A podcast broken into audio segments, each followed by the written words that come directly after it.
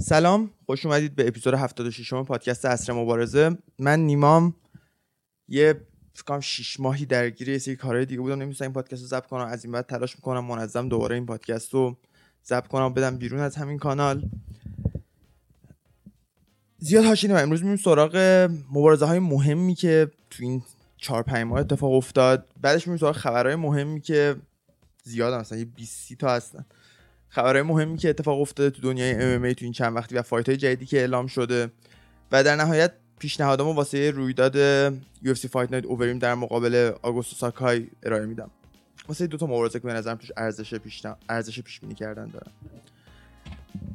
خب بریم سراغ مبارزه‌ای که اتفاق افتاد در موردشون حرف بزنم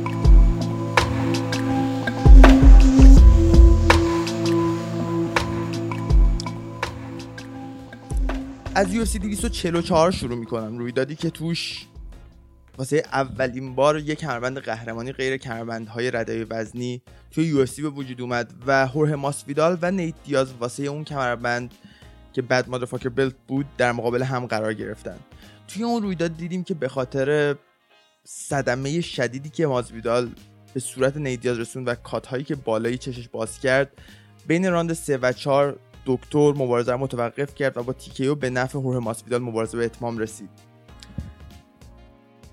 توی اون سراندی که دیدیم دیاز هیچ چیزی واسه ارائه کردن در مقابل مازویدال نداشت و به نظر نمی اومد سبک مبارزه کردن دیاز مازویدال رو خسته بکنه که بتونه تو راند 4 و 5 مازویدال رو ناکاوت یا سابمیت بکنه به خاطر همین الان که بحث مبارزه دوم بین این دو نفر داغ شده که توی بخش اخبار در موردش صحبت می‌کنیم به نظر من اونقدر نمی‌تونه جذاب باشه این مبارزه دوم توی مبارزه اول دیدیم که تو هر جایی که مبارزه صورت می‌گرفت مازویدال به دیاز غالب بود و حتی توی clinch که دیاز توش تونست آنتونی پتیس رو شکست بده مازویدال تونست دیاز رو شکست بده و صدمه زیادی بهش برسونه توی UFC 244 دیگه مبارزه خاصی نبود که بخوام بهش بپردازم. میریم سراغ UFC 245 اوسمان در مقابل کاوینگتون واسه کمربند قهرمانی welterweight UFC. مبارزه ای که خیلی منتظرش بودن. بعد از اینکه کامارو عثمان تونست تایرن وودلی رو به زیبایی و با قدرت هرچه تمامتر شکست بده این مبارزه بین دو تا از قوی ترین fighter های تاریخ رده وزنی welterweight به نظر من صورت گرفت. و بین دو تا ایدئولوژی کاملا مختلف. کاوینگتون راست طرفدار ترامپ و عثمان دقیقا در اون ور طیف قرار داره. چپ و دموکرات و این برخورد دو تا ایدئولوژی مبارزه جذابی رو رقم زد. و به خاطر سبک مبارزه کردن این دو نفر خیلی تصور می‌کردن که این مبارزه بیشتر روی کشتی تمرکز داشته باشه. ولی دیدیم که توانایی کشتی این دو نفر همدیگر رو خونسا کرد و مبارزه بیشتر یه مبارزه کیک بوکسینگ بود که توی یه قفس اتفاق میافتاد. و در نهایت دیدیم که استقامت و قدرت بیشتر کامارو عثمان باعث شد که تو راند پنجم بتونه کولبی کاوینگتون رو TKO بکنه. و بعید نیست که توی سال 2020 یا اوایل سال 2021 تکرار این مبارزه رو ببینیم. چون به نظر من تا الان سختترین مبارزه بود که کامارو عثمان تو یو داشته. و مبارزه خیلی نزدیکتر از چیزی بود که خیلی از طرفدارا به یاد دارن و کلبی کامینگتون رو به هیچ وجه نباید دست کم بگیریم. کلبی تو مبارزه بعدیش بوده یکی دو هفته دیگه دو یا سه هفته دیگه در مقابل تایرون وودلی قرار می‌گیره و به نظر من اگه اون مبارزه رو بتونه با موفقیت پشت سر بگذاره مبارزه دومی در مقابل اوسمان تو آینده نزدیک در انتظارشه. توی همون کارت مبارزه اول بین الکساندر ولکانوفسکی و مکس هالووی اتفاق افتاد. مبارزه که توش مکس مکس الکساندر ولکانوفسکی تونست با استراتژی قویش و با لکیک های زیباش مبارزه رو کنترل بکنه و از قدرت گرفتن مکس هالووی و از مومنتوم جنگ جمع کردن مکس هالووی جلوگیری بکنه. مکس هالووی همونطور که می‌دونیم تو مبارزهاش اینجوریه که صدمه ها رو کم کم میرسونه. این نیست که با یه مشتش قدرت ناکاوت کردن داشته باشه یا کشتی قوی داشته باشه. کلا هیچ جزء قابل توجهی توی مجموعه مبارزه کردنش نداره. و این مجموعه همه اجزا که با هم جمع میشه و فشار زیادی که در طول پنجران و استقامت بالایی که داره باعث میشه که بتونه حریفاشو شکست بده. و دیدیم که الکساندر ولکانوفسکی با لکیکاش تونست اون فشار رو از بین ببره و توانایی مکس هالووی توی پشت هم جمع کردن مشتهاش رو از بین ببره و اون combination punching که مکس هالووی رو خونسا بکنه و با رأی داورها در نهایت قهرمان featherweight UFC بشه. مبارزه بعدی که توی, م... توی این رویداد اتفاق افتاد واسه یک کمربند featherweight UFC بود. واسه کمربند bantamweight UFC ببخشید بین آماندا نونس و جرمین دی‌راندمی که دیدیم آماندا نونس تونست با رأی داورهای مبارزه رو به راحتی پشت سر بگذاره و جرمین دی‌راندمی که روی خاک هیچ حرفی واسه گفتن نداشت در مقابل آماندا رو شکست بده. رویداد بعدی که اتفاق افتاد UFC 246 بود. کانر مک‌گرگور در مقابل کابوی سرونی کارت نسبتا ضعیفی بود ولی دیدیم که حضور کانر تونست این کارت رو به یکی از پربیننده کارت های سال 2020 تبدیل بکنه. این مبارزه خیلی سریع تموم شد. تو راند اول دیدیم که کابوی اون کابوی قدیمی نیست و کانر تونست با یه با یه سری ضربات شونه و یه که زیبا و های پشت سرش تو چهل ثانیه کوبوی رو ناکاوت بکنه و برنده مبارزه بشه و خودش رو یه قدم به اون مبارزه دوم با حبیب نورماگومدوف نزدیکتر بکنه. جلوتر توی بخش اخبار در مورد شرطی که حبیب گذاشته برای اینکه با کانر مبارزه کنه می‌رسیم و در موردش صحبت می‌کنیم. ولی الان میریم سراغ UFC 247 مبارزه که توش کمربند light heavyweight براش مبارزه شد. چقدر بد بود.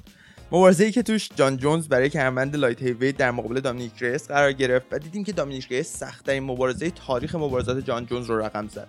و به نظر اکثر خبرنگارا منتقدا و کسایی که مبارزه رو دیدن دامینیک ریس برنده مبارزه بود. ولی دیدیم که داورها نظر دیگه ای داشتن و در نهایت با رأی داورها جان جونز تونست برنده مبارزه بشه و, و قهرمان light heavyweight یو باقی بمونه.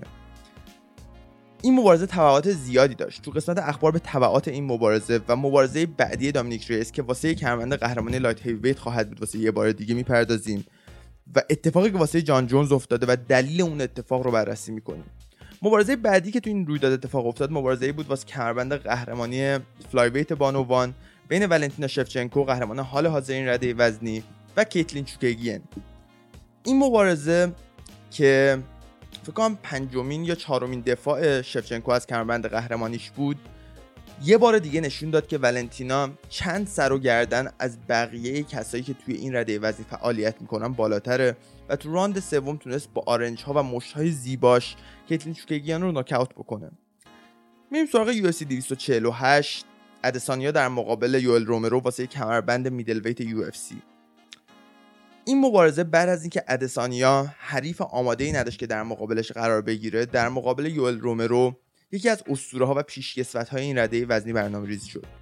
توی این مبارزه دیدیم که اسرائیل ادسانیا تونست با رأی داورها یوئل رومرو شکست بده و توی مبارزه خیلی خسته کننده که به خاطر سبک مبارزه کردن یوئل رومرو و به خاطر ضد حمله کننده بودن ادسانیا به وجود اومد ادسانیا همچنان قهرمان میدلویت یو باقی بمونه.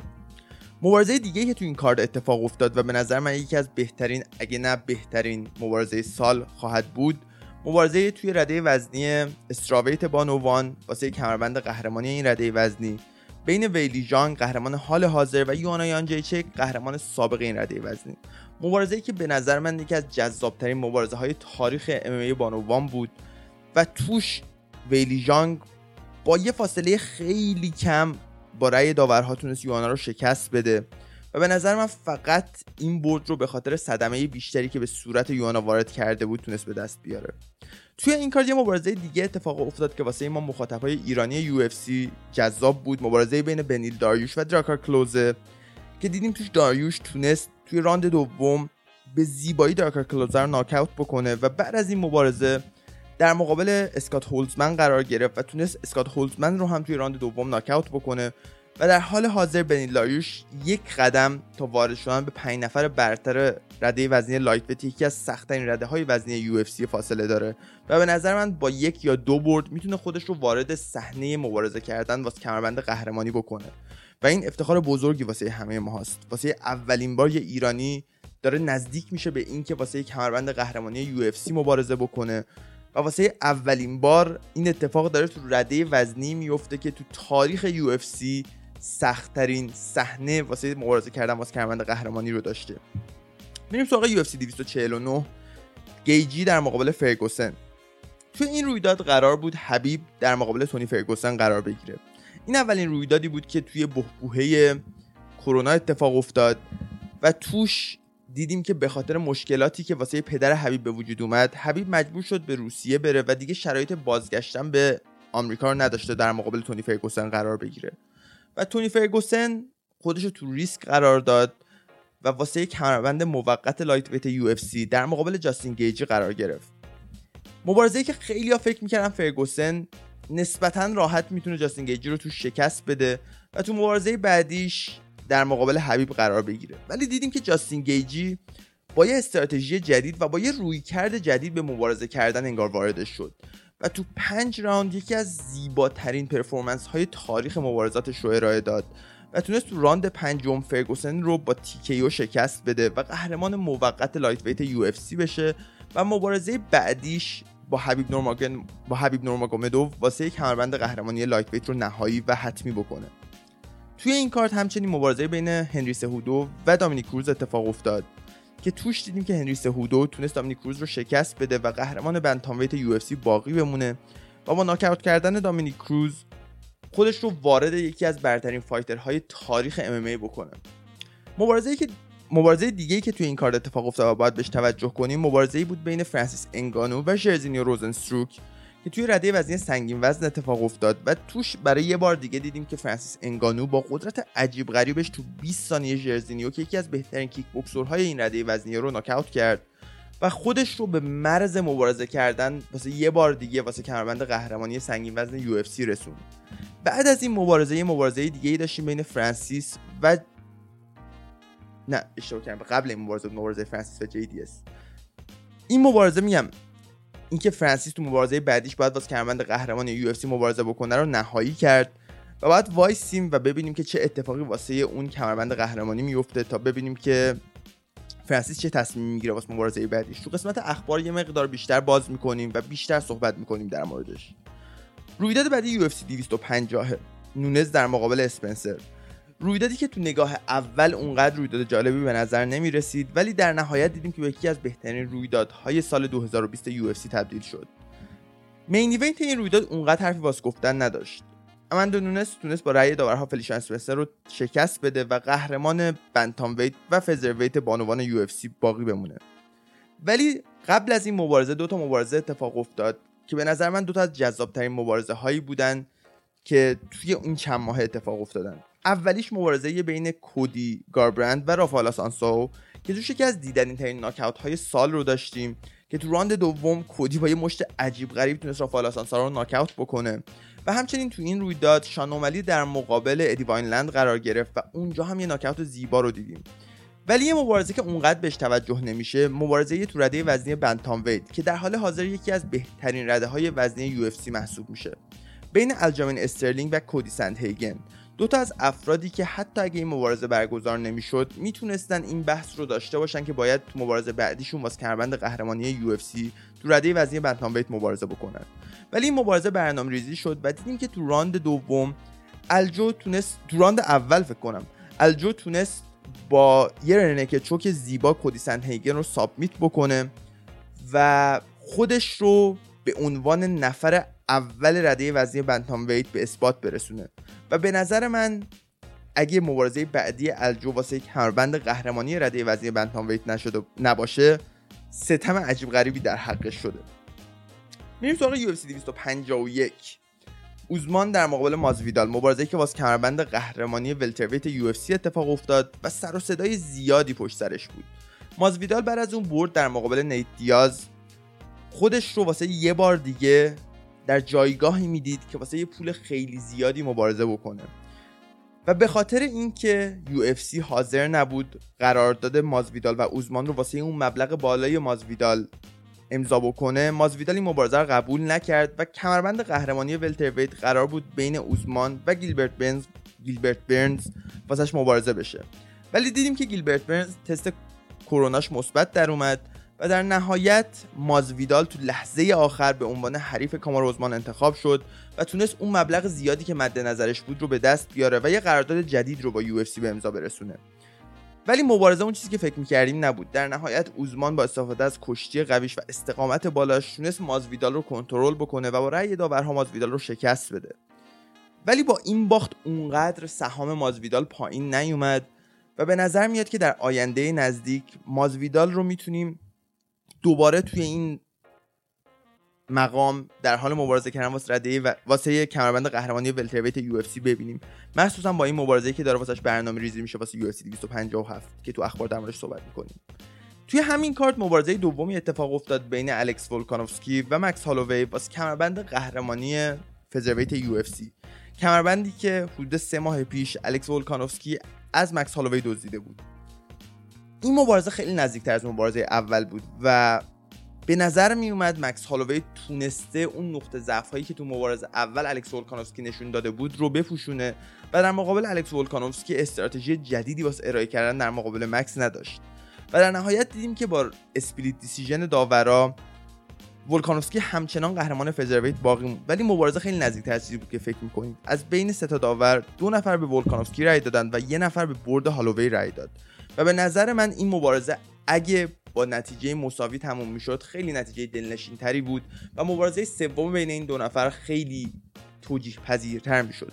ولی الان بعد از دو تا برد پشت سر همه ولکانوفسکی در مقابل هالووی به نظر نمیاد که حالا حالا ها مبارزه سومی بین این دو نفر ببینیم حتی با اینکه این مبارزه انقدر نزدیک بود.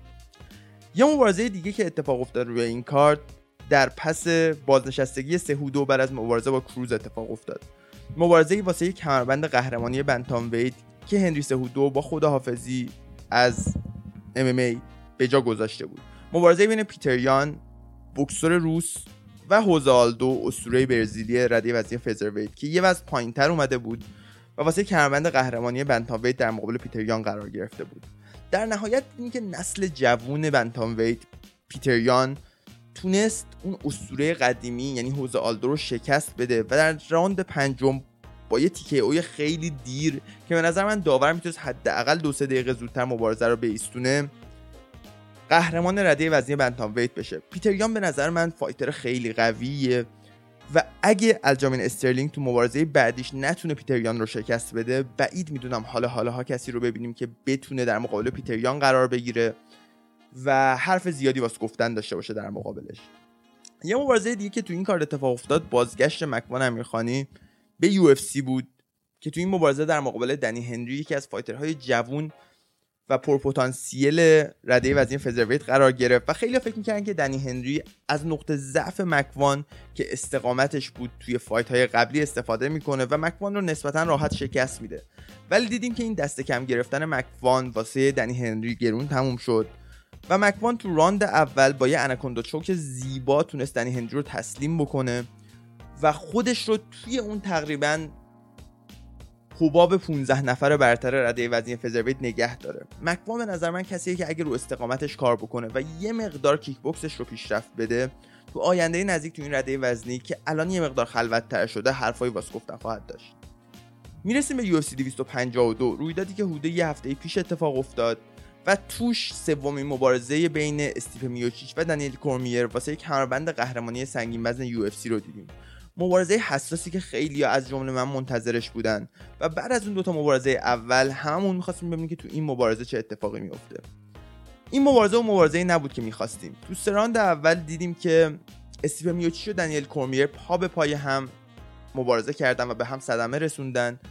ولی توی انتهای راند سوم دیدیم که یک یکی از انگشت های میوچیچ به چشم دنیل کورمیر میره و چشمش تقریبا کاملا بسته میشه.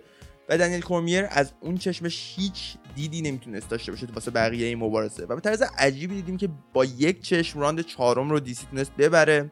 ولی در نهایت اون صدمه خیلی شدید بود و استیو میوچی تونست با, با رأی داورها دنیل کورمیر رو شکست بده و دنیل کورمیر رو بازنشسته بکنه. بالاخره دیدیم که دیسی تو 42 سالگی مجبور شد که از ام کنارگیری بکنه و حالا به عنوان یکی از بهترین گزارشگرهای UFC و به عنوان یکی از بهترین تحلیلگرهای ESPN شروع به فعالیت می‌کنه و طبق گفته خودش قراردادش و درآمدی که از این قراردادها داره دست کمی از درآمدش از مبارزه کردن نخواهد داشت. من خیلی خوشحال کننده است و مسیر پیشرفت جدیدی و واسه fighter ها بعد از تموم شدن دوره مبارزاتشون به وجود میاره و fighter هایی مثل DC مثل دامینیک کروز مثل پال فلدر مسیر جدیدی رو دارن درست می‌کنن که در آینده واسه خیلی از fighter ها خوشایند و درآمدزا خواهد بود. توی این رویداد یه مبارزه دیگه اتفاق افتاد که باید بهش بپردازیم. مبارزه بین چیتو ورا و شان اومالی هر دوی این fighter ها دو تا از fighter هایی بودن که تو رده وزنی bantamweight حرفایی واسه گفتن داشتن و از امیدهای آینده این رده وزنی محسوب می شدن شانوملی حرفای زیادی واسه گفتن داشت. قبل این مبارزه اعلام کرده بود که چیتوورا در سطحش نیست و تو یه ران ناکاوتش خواهد کرد. ولی دیدیم که چیتوورا با لکیک های زیباش تونست عصب پای شانوملی رو درگیر بکنه و شانوملی واسه یه مدت کوتاهی کنترل پاش رو از دست داد و مجبور شد مبارزه رو به خاک ببره و اونجا دیدیم که چیتوورا با یه سری آرنج زیبا تونست شانوملی رو ناکاوت بکنه و تو راند اول این فایتر شکست نخورده رو چجوری بگم؟ طعم شکست رو بهش بچشونه. شانوملی بعد این مبارزه این باخت رو خیلی بد دریافت کرد و هنوز تو مبارزهاش میگه که من این باخت رو یه باخت واقعی نمی‌دونم و یک تصادف می‌دونم که به نفع چیتوورا تموم شد. ولی این باعث شده که خیلی از طرفدارهاش زده بشن از این رفتارش و چیتوورا از این برد شهرت خیلی زیادی کسب کرد و به نظر من اگه چیتو ورا همین مسیر رو پیش بگیره با اون نجا... با اون اصالت اکوادوریایی که داره و با اون طرفدار Latin American ی که داره می‌تونه به یکی از ستاره های رده وزنی bantamweight تبدیل بشه. میریم سراغ Fight Night ی که هفته گذشته اتفاق افتاد بین الکساندر راکیچ و انتونی اسمیت. مبارزه که به نظر من مشخص می‌کرد یکی از نفرهای بعدی که واسه کمربند قهرمانی light heavyweight مبارزه می‌کنه چه کسی خواهد بود و توش دیدیم که الکساندر راکیچ تونست روی پا و روی خاک انتونی اسمیت رو کنترل بکنه و در نهایت با رأی داورها انتونی اسمیت رو شکست بده و خودش رو وارد پنج نفر برتر light heavyweight UFC بکنه. مبارزه خیلی جذابی نبود ولی به نظر من برد خیلی خوبی بود واسه الکساندر راکیچ کسی که به نظر من در آینده خیلی چیزهای بیشتری در موردش خواهیم شنید. خب یه مقدار سریع پیش رفتم که این پادکست رو بتونم به یه ساعت برسونم و کاملش رو بتونم توی IGTV آپلود بکنم. میریم سراغ اخبار این هفته و یه مقدار با تفصیل بیشتر به بررسی اخبار این هفته می‌پردازیم. برم و بیام من چایی بریزم واسه خودم و برگردم در مورد اخبار هفته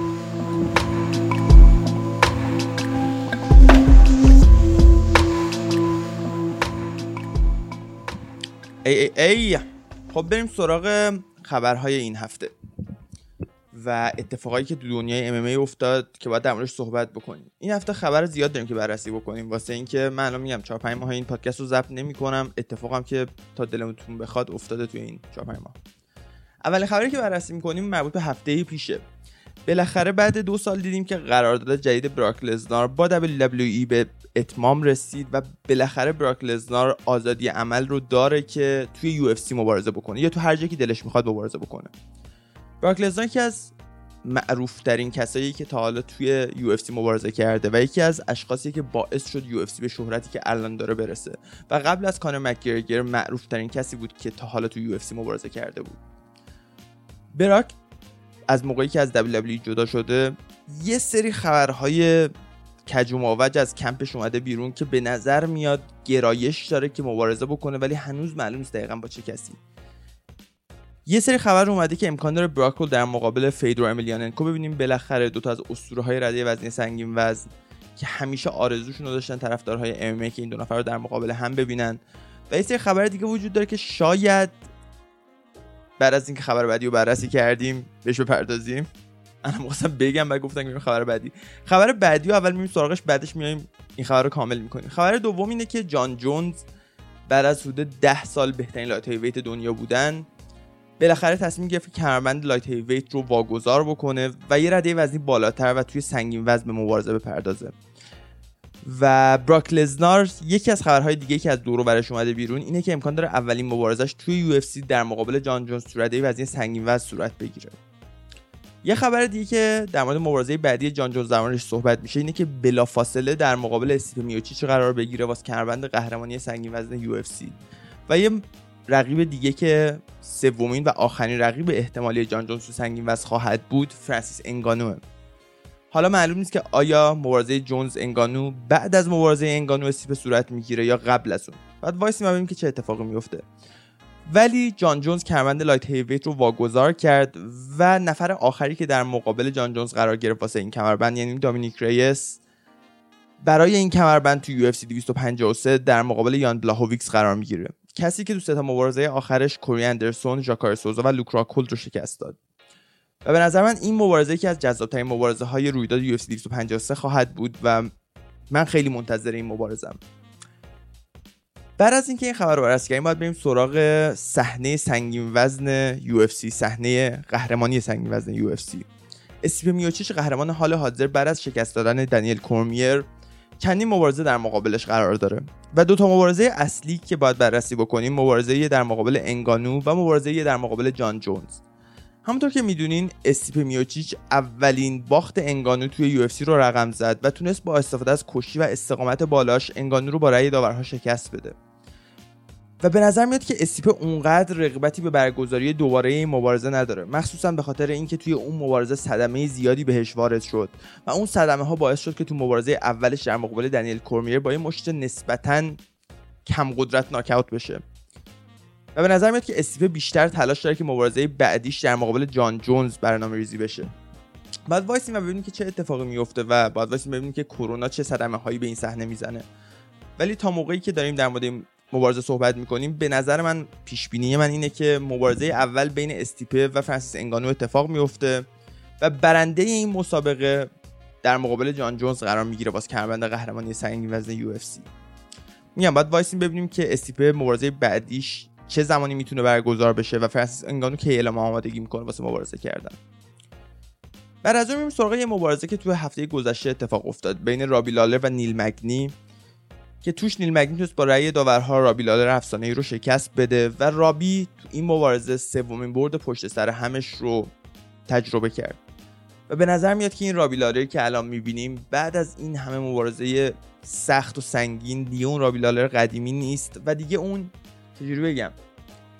حس شیشمی که تو مبارزه کردن داشت رو همراه خودش نداره و خیلی از طرفدارا خیلی از مخاطبهای یو و MMA درخواست کردن که رابی لالر از ام بازنشسته بشه و توی مسیر دیگه به فعالیت بپردازه. ولی به نظر میاد که رابی لالر این نظر رو نداره و تو مبارزه تو مصاحبه بعد از مبارزش اعلام کرد که قصد بازنشستگی نداره و حالا حالا ها توی یو خواهیم دید رو. امیدوارم که رابی لالری که تو این مبارزه دیدیم توی مبارزه های بعدی ظاهر نشه و دوباره یه شمه ای از رابی لالر قدیمی رو ببینیم. شمه درست اصلا؟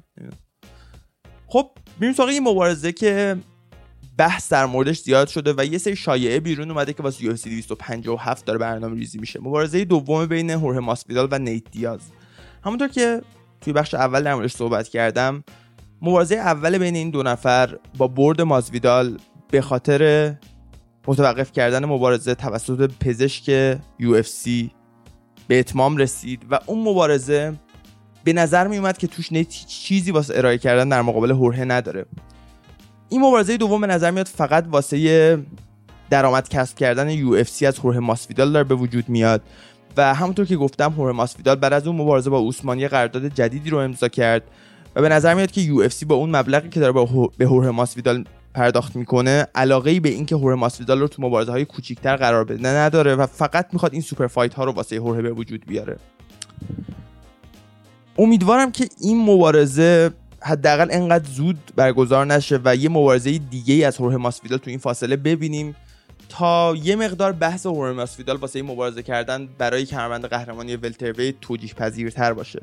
وگرنه اگه فقط بخوایم همین یه مبارزه رو برگزار کنیم و برد ماسویدال تو این مبارزه رو دلیلی واسه مبارزه کردن دوبارش واسه اون کمربند قهرمانی در نظر بگیریم به نظر من توهینیه به صحنه قهرمانی رده وزنی welterweight که یکی از بهترین رده های وزنی حال حاضر UFC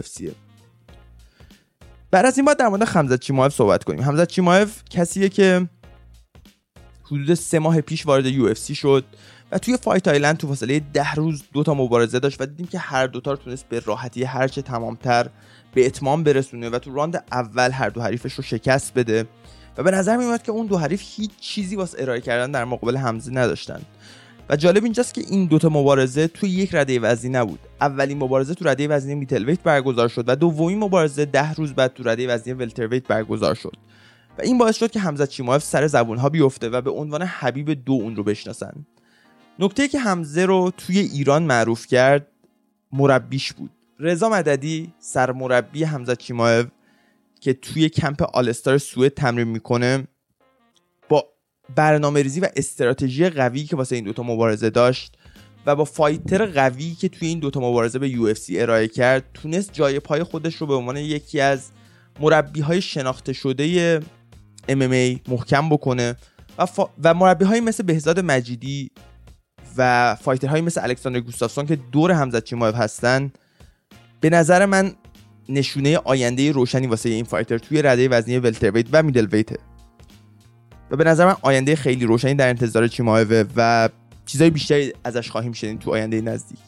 به نظر میاد که یه مقدار مشکل واسه ویزاش و ورودش به آمریکا به وجود اومده ولی اگه اون مشکل حل بشه بعید می‌دونم که زمان طولانی در انتظار باشیم تا حمزت رو وارد 15 نفر برتر هر دوی این رده های وزنی ببینیم. مبارزه دیگه که واسه UFC 255 برگزار شده واسه کمربند قهرمانی flyweight UFC توی این فاصله ای که من پادکست رو ضبط نمی‌کردم دیویسون فیگردو در مقابل جوزف بناویدز قرار گرفت. واسه کمربند قهرمانی flyweight UFC و تو دو تا مبارزه تونست دو بار جوزف بناویدز رو ناکاوت بکنه و قهرمان flyweight UFC بشه. کودی گاربرنت که تو مبارزه آخرش رافال آسانسائو رو ناکاوت کرد تصمیم گرفت که یه رده وزنی پایین بره و تو flyweight مبارزه بکنه و تو مبارزه اولش رده وزنی flyweight در مقابل قهرمان این رده وزنی یعنی دیویسون دو قرار می‌گیره. مبارزه که به نظر من واسه کودی مبارزه خیلی بدیه و اگه دیویسون دو بتونه به همون طریقی جوزف بناویدز رو شکست داد کودی رو هم شکست بده به یکی از معروفترین fighter های برزیلی حال حاضر UFC تبدیل میشه. به نظر من خیلی push خوبیه واسه دیویسون دو که به عنوان یکی از قهرمانهای برزیلی UFC به اون سطح از شهرت برسه. یه مبارزه دیگه که واسه UFC 253 برنامه‌ریزی شده و حدود 20 روز دیگه شاهدش خواهیم بود مبارزه واسه کمربند قهرمانی میدل ویت UFC مبارزه‌ای که الان حدود یه سال داره سر و صدا می‌کنه مبارزه بین اسرائیل ادسانیا و پاولو کاستا. یکی از نزدیکترین مبارزه هایی که من تا حالا تو رده وزنی میدل ویت دیدم. پیش بینی کردن این مبارزه به نظر من یکی از سختترین کارها در حال حاضر تو UFC و انقدر این دوتا fighter نقاط قوت زیادی دارن پیش بینی این که کدوم یکی از این دوتا fighter اون یکی رو شکست میده کار خیلی سختی خواهد بود.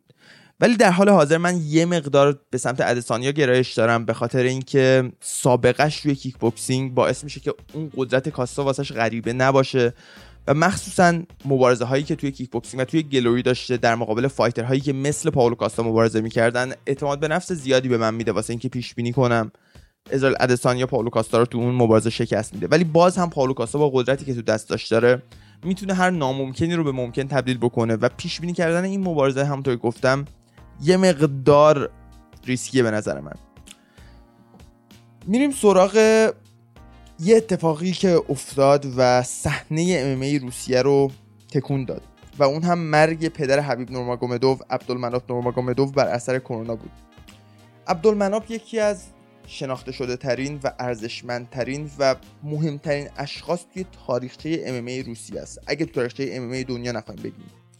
فایترهایی که عبدالمناب تربیت کرده مثل اسلام مخاچف مثل زبیر توخوگوف مثل حبیب نورماگومدوف نشون دادن که اون سبک مبارزه کردن یکی از بهترین و سختترین سبک های مبارزه کردنه و هنوز هم که هنوزه کسی نمی‌تونه با اعتماد به نفس بگه که یک استراتژی واسه شکست دادن اون سبک از مبارزه کردن به وجود آورده.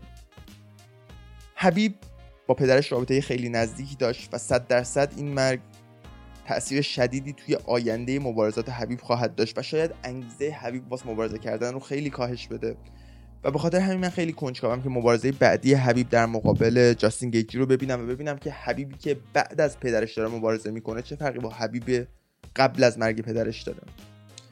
بعد از مرگ پدرش مصاحبه ای کرد حبیب و توی اون مبارزه اعلام کرد که تونی فرگوسن و کانر مکگرگر در آینده ممکنه که حریف هایی باشن که به مبارزه کردن باهاشون فکر می‌کنه و این تغییر جایگاه نسبت به یه سال پیش که می‌گفت من در آینده هیچ مبارزه به کانر نخواهم داشت خیلی تغییر جایگاه عجیب غریبیه.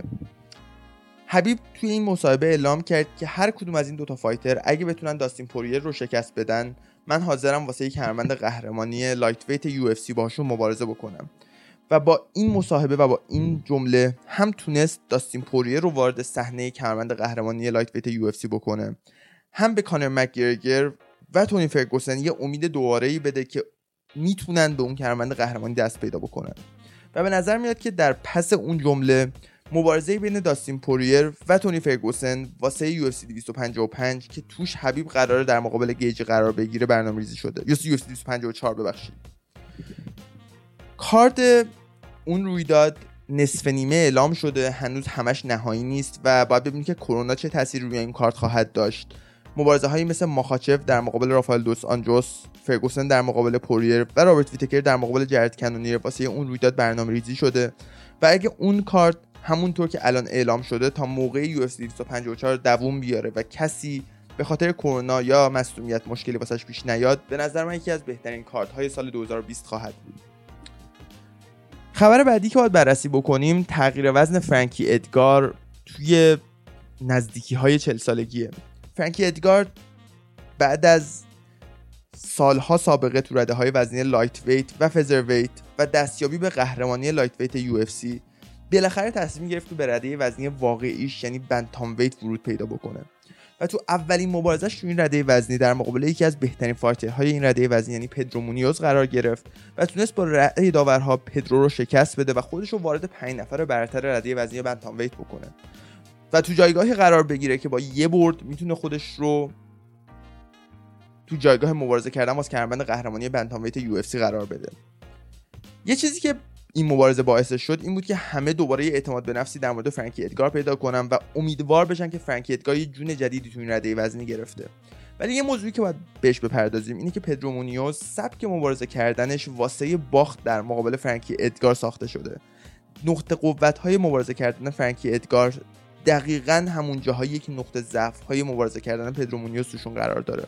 و تو این مبارزه دیدیم که فرانکی ادگار با تکیه به اون نقطه های قوت تونست پدرو رو شکست بده. و به نظر من یه مقدار زوده که حدس بزنیم فرانکی ادگار تو آینده قهرمان ردی وزنی بنتام ویت خواهد شد یا نه. و به نظر من منتظر بمونیم و مبارزه بعدی فرانکی رو ببینیم و اون موقع یه تخمینی در مورد جایگاهش رده وزنی bantamweight بزنیم. تا داریم در مورد ردی وزنی bantamweight صحبت می‌کنیم لازمه که بالاخره بعد از این همه مدت حریف بعدی پیتر یان رو بهش اشاره بکنیم. دینا وایت به نظر میومد به هر دلیلی خیلی از این که بگه الجامین استرلینگ حریف بعدی پیتر یان خواهد بود ابا داشت و به خاطر همین استرلینگ توی یه دوراهی باقی مونده بود که یه مبارزه دیگه رو قبول بکنه یا وایسه و در مقابل پیتر یان قرار بگیره. ولی بالاخره بعد از این رویداد الکساندر راکیچ در مقابل انتونی اسمیت دینا وایت اعلام کرد که مبارزه بعدی پیتر یان در مقابل الجامین استرلینگ خواهد بود و با اینکه هنوز قراردادش امضا نشده ولی به نظر میاد که دینا وایت تصمیم گرفته که این مسیر منطقی رو پیش بگیره و حرف طرفدارها رو واسه یه بار دیگه گوش بکنه و این مبارزه رو برگزار بکنه. به نظر من این مبارزه بدون شک بهترین bantamweight حال حاضر دنیا رو مشخص می‌کنه. و اگه الجامین استرلینگ بتونه پیتر یان رو شکست بده یکی از بهترین بازگشت ها رو از اون باخت بعدش در مقابل مارلون مورایس توی UFC رقم خواهد زد. میریم سراغ ردی وزنی light heavyweight انتونی جانسن یکی از fighter های قدیمی رده وزنی light heavyweight و یکی از پرقدرت ترین fighter های این رده وزنی. یه سری شایعه در مورد بازگشتش به UFC به پا کرده بود حدود 6 ماه پیش و گفته بود که می‌خواد تو رده وزنی سنگین وزن heavyweight به فعالیت بپردازه. ولی بعد از اینکه جان جونز کمربند قهرمانیش رو واگذار کرد رامبل یه مقدار حرفش رو تغییر داد و گفته که داره رژیم می‌گیره تا بتونه تو رده وزنی light heavyweight واسه رسیدن به کمربند قهرمانیش واسه یه بار دیگه تلاش بکنه. مخصوصا الان الان. مخصوصا الان بعد از خروج جان جونز از این رده وزنی جا خیلی باز شده واسه اینکه رامبل بتونه یه بار دیگه تلاش کنه واسه اینکه بتونه خودش رو به اون سطح اول مبارزه کردن تو دنیا برسونه. و به نظر من با قدرتی که رامبل تو دستاش داره هیچ چیزی غیر ممکن نیست. و بعید نیست که رامبل رو تو سال 2021 توی مبارزه واسه کمربند قهرمانی لایت هیوی ویت ببینیم. میریم سراغ یه خبر که من اونقدر واسم جذاب نیست ولی به هر حال به خاطر شهرت دو طرفینی که توی این مبارزه قرار دارن باید در موردش صحبت بکنیم. خبر مبارزه بوکسی بین مایک تایسون و روی جونز جونیور. دو تا از اسطوره های بوکس دو تا از معروف ترین آدم هایی که تا حالا تو ورزش بوکس فعالیت کردن. و این مبارزه مبارزه که تو دهه 1990 و اوایل 2000 می‌تونست بزرگترین مبارزه تاریخ باشه. ولی دیدیم که هیچ وقتی مبارزه برنامه ریزی نشد و الان بالاخره بعد از گذشت حدودا 20 سال از اوج این دو fighter این مبارزه داره برنامه ریزی میشه و به نظر من یه لکه ننگی خواهد بود روی تاریخچه مبارزات هر دوی این fighter ها. من هیچ علاقه شخصا به دیدن این مبارزه ندارم. نه مایک تایسونی که الان می‌بینیم مایک تایسون توی اوجشه نه روی جونز جونیور هیچ نشونه ای از روی جونز جونیور قدیمی داره. روی جونز با واکنش های سریعش و با دقتی که توی مشتاش داشت روی جونز شد. و الان با گذر زمان و پیر شدن دیگه هیچ اثری از اون روی جونز قدیمی توش نیست. ولی باز هم به نظر من توانایی اینکه مایک تایسون چهل و چند ساله رو شکست بده داره و با اینکه من اونقدر علاقه به این مبارزه ندارم هممون به خاطر علاقه ای که به این دوتا fighter داریم مجبوریم این مبارزه رو ببینیم و از این fighter ها حمایت کنیم. و مخاطب های casual مثل مخاطب های بوکس ایرانی که fighter هایی مثل مایک تایسون و روی جونز جونیور ارزش زیادی واسهشون دارن این fighter fight این fight fight جذابی واسهشون خواهد بود. بریم سراغ هنری سهودو قهرمان سابق bantamweight و flyweight UFC که بعد از مبارزه با دامینیک کروز بازنشسته شد و حالا بعد از گذشته دو سه ماه به نظر میاد که دوباره داره یه بحثایی رو تو توییتر راه میندازه که راه رو واسه بازگشت خودش به UFC باز بکنه. سهودو ولی این بار نگاهش رو به رده وزنی bantam یا flyweight ننداخته بلکه نگاهش به قهرمان featherweight یعنی الکساندر ولکانوفسکیه و تو توییتر شروع کرده به تمسخر این fighter و این قهرمان. و به نظر میاد که تلاش داره یه مبارزه بین خودش و الکساندر ولکانوفسکی برگزار بکنه.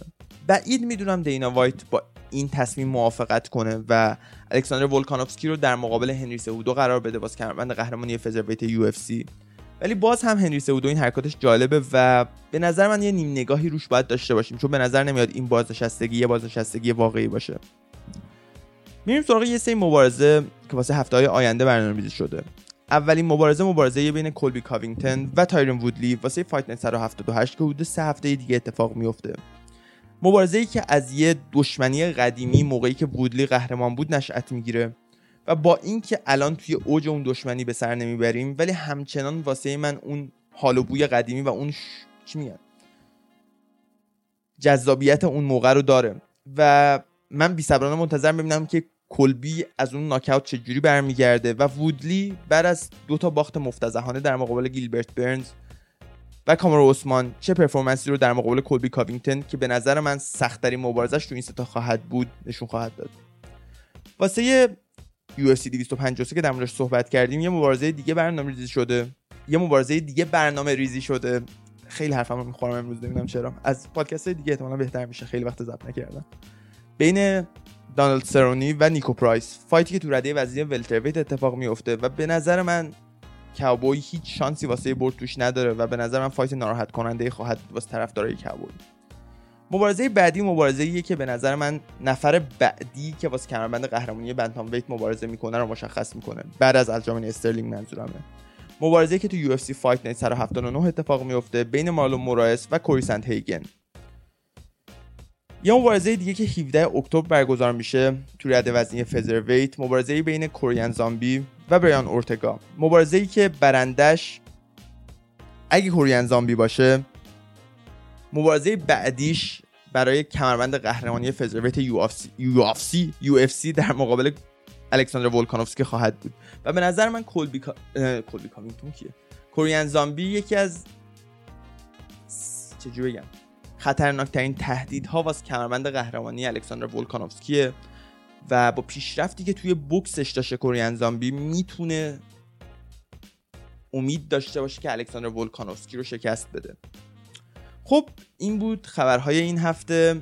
بریم و بیایم تا من پیش بینی هامو واسه رویداد یو اس فایت نایت الیستر اووریم در مقابل آگوستو ساکای ارائه بدم. دو تا مبارزه رو فقط بررسی می‌کنم ولی همون دو تا مبارزه رو می‌خوام یکم فاصله بدم که زبونم یکم بهتر بچرخه خیلی حرفامو می‌خورم امروز ظاهرا. برم بیام.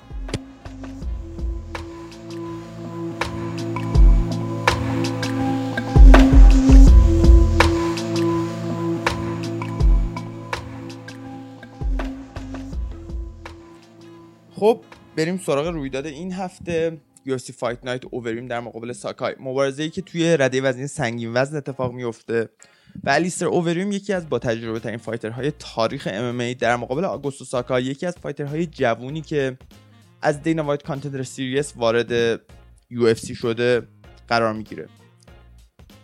این مبارزه به نظر من مبارزه بین تجربه و پتانسیل. ساکای کسیه که با کیک بوکس قویش تونسته خودش رو به این جایگاه توی رده وزنی سنگین وزن برسونه. و الیستر اووریم با برد آخری که در مقابل والتریس داشت نشون داد که هنوز جزو پنج تا سنگین وزن برتر رده رد پنج تا سنگین وزن برتر حال حاضر UFC ه جوری بگم بهتره نه؟ اووریم به نظر من روی خاک در مقابل ساکای ده سر و گردن بالاتره. ولی روی پا به خاطر چونه ضعیفی که داره شاید یک مقدار تحت تاثیر قرار بگیره. پیش بینی من ولی با این حال اینه که تو راند دوم الیستر اووری مبارزه رو به خاک می‌بره و اونجا آگوستو ساکای رو تسلیم جوجیسوی برزیلی خودش می‌کنه.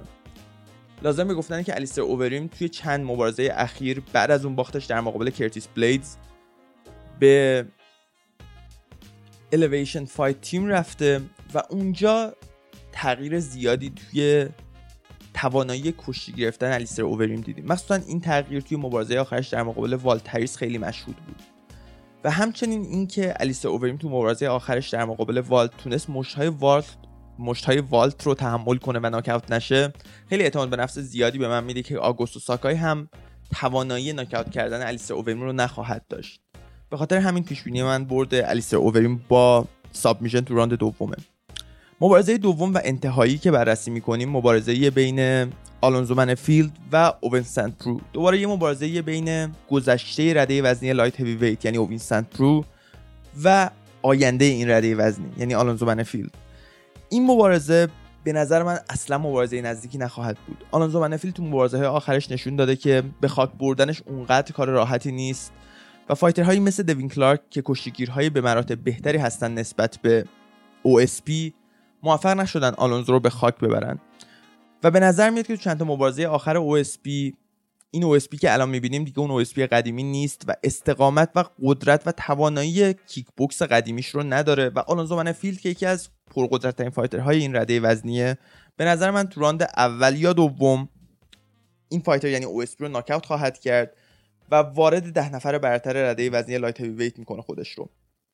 خب این بود قسمت 76م پادکست عصر مبارزه. امیدوارم اپیزود خوبی باشه. من سعی می‌کنم از این به بعد دوباره هفته به هفته پادکست رو بهتر بکنم و دوباره به حالت اولیش که هر هفته یه اپیزود می‌دادم بیرون برگردونمش.